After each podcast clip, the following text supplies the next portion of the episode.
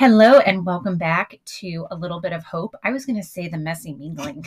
if you guys have been around here long enough, you know that is the name of my blog and that was kind of the name of my Instagram handle and all the things. So every week we never know what we're going to get when I push record on this computer. And last week, I think, or the week before, I had a dog in the closet. I am now in a different closet and I have a kitten that is roaming around me. So I can't make any promises that you're not going to hear purring or meowing or regular mayhem because that's what we call him. His name is Felix, but he really is mayhem. All right, I'm excited about today and what I want to chat about today on the podcast. And again, these podcasts are 10 to 15 minutes, just something to give you a little bit of hope to get your day going or to keep it going or wherever you might find yourself. And I have lots of thoughts I've written down and have been texting myself. But one was something I experienced this morning, and I feel like I've been experiencing it um, just in the season of life and i'm starting to watch children experience it because we're in that that middle years to launching years type of or season of parenting where all our kids are either in the middle years or they're ready to launch. We have eighth grader ninth grader and a senior. Um, and so i'm learning a lot about myself as a person as a parent as a parent in this stage. Felix seriously he's stepping on paper, of course. Um, and so I just wanted to share something with you that I experienced this morning um, that I think will will give us a little bit of hope and lots of different predicaments in our lives and all the different ebbs and flows of our life. Um, sorry, I need to move the paper away from the cat. So I want to talk about the shift and I was on a Peloton ride this morning and I was doing a ride called Sweat Steady with an instructor called Jess King, and or her name is Jess called. That sounds weird. Her name is Jess King. And I've taken these rides numerous times over the years of having my bike. And she always talks about this shift. She actually calls it the beep shift. Um, I don't like to say the bad word on here because I don't know who, what little ears you have in the background. But if you can only imagine that word. But she talks about how and it's so true in this in this ride where you literally feel like poop. You feel horrible. You feel like there is no way i'm going to keep going. I want to quit. I have I hate everything about this right now. Why am i even doing this to myself? Like it's just you have this moment of there is there's no way I'm going to get from this ten, this 10 minutes that I've ridden to the 30 minute completion mark. There's just no way. It feels like it, this is horrible. And why am I even doing this?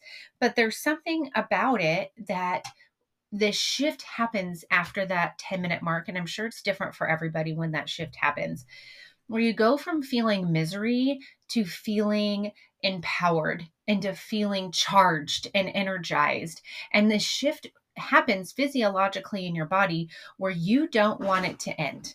You get to the 30 minute mark and you're glad it's over, but at the same time you're like, "Man, I could be I could do that again."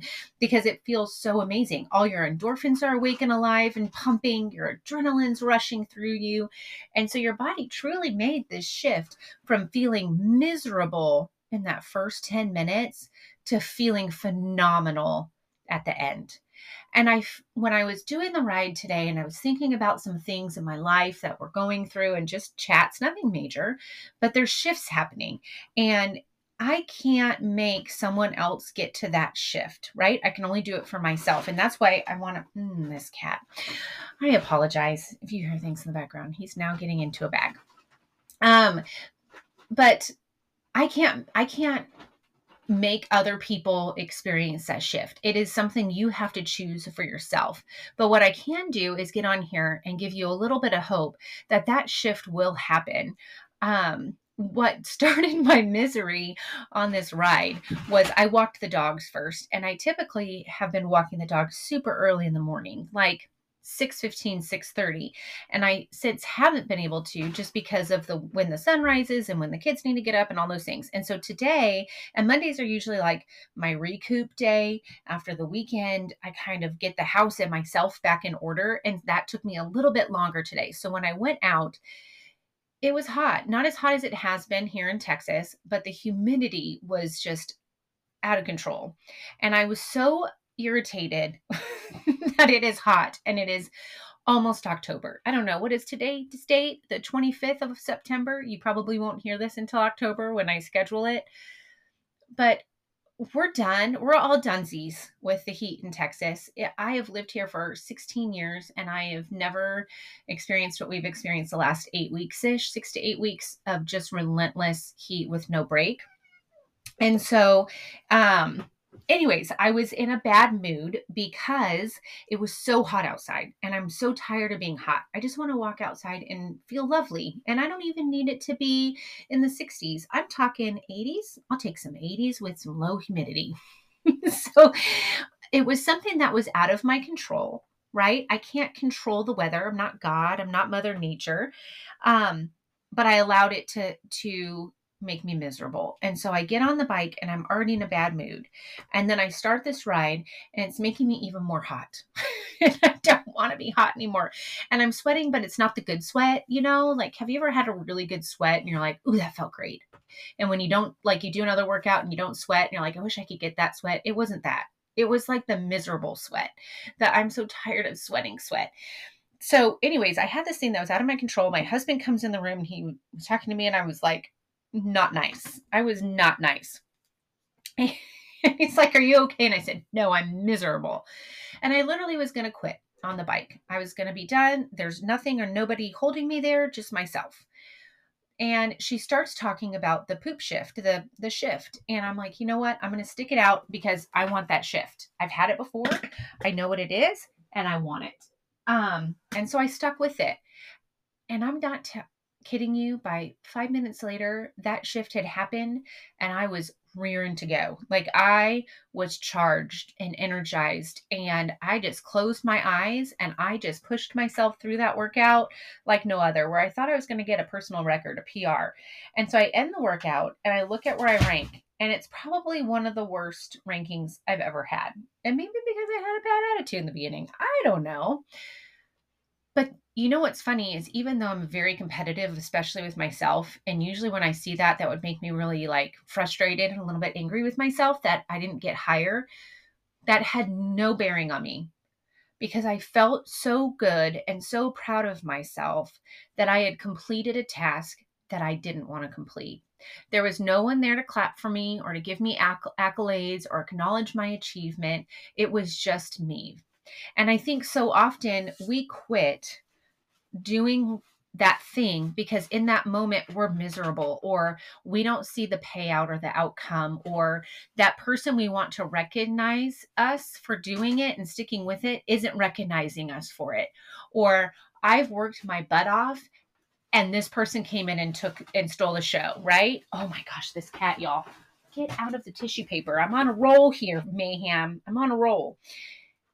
And so we quit. We quit because the acknowledgement isn't there. So why even try?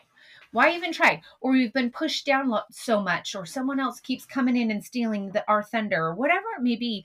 And so we quit, or we don't think we're strong enough, or we don't think we have it in us, or we feel too crappy in that moment, and we're not giving ourselves the oh what's the word i'm looking for we're not giving ourselves the um I'm totally losing my train of thought because the stupid cat is now playing with tissue paper. Stop it. He's like having a toddler. We're not giving ourselves the confidence or um, just the acknowledgement that you can, that you can do it. You just got to push through the crap. You got to push through the feeling of misery.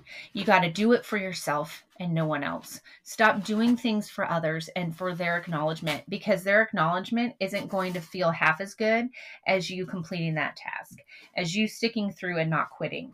Um, there's just something about sticking it through and feeling that shift. And I know you know exactly what I'm talking about is when you're in that, when you're in the grit of it and you're in the weeds and you feel like it's never going to end and then you get through it and you're like whoa. It's like one of those situations where you're going through a challenge. This is my last example i'm gonna wrap it up. Where you're going through a challenge or you're going through something and you feel like it's never to end and so you just kind of have a pity party. Have you ever been there? Or you you just don't give it what you think that you're capable of giving. Like, you know, when you imagine in your mind, like what a badass you are, and you're like, I'm going to just charge through and I'm never going to feel that, you know, crappy feeling or whatever. And then you get in the moment and you're like, okay, it's pity party central.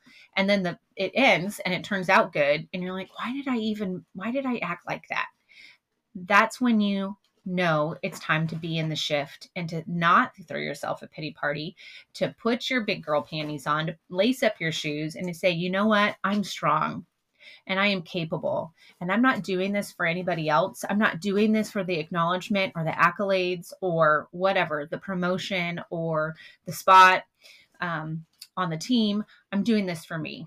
I'm doing this just to get to completion because that in and of itself getting through that shift and getting to completion is every bit of a, an accomplishment as a raise or a promotion or a compliment or an acknowledgement of the task that you just did. So give yourself the gift of sticking with it getting through that shift and accomplishing getting on the other side. And have a little bit of hope because you're stronger than you think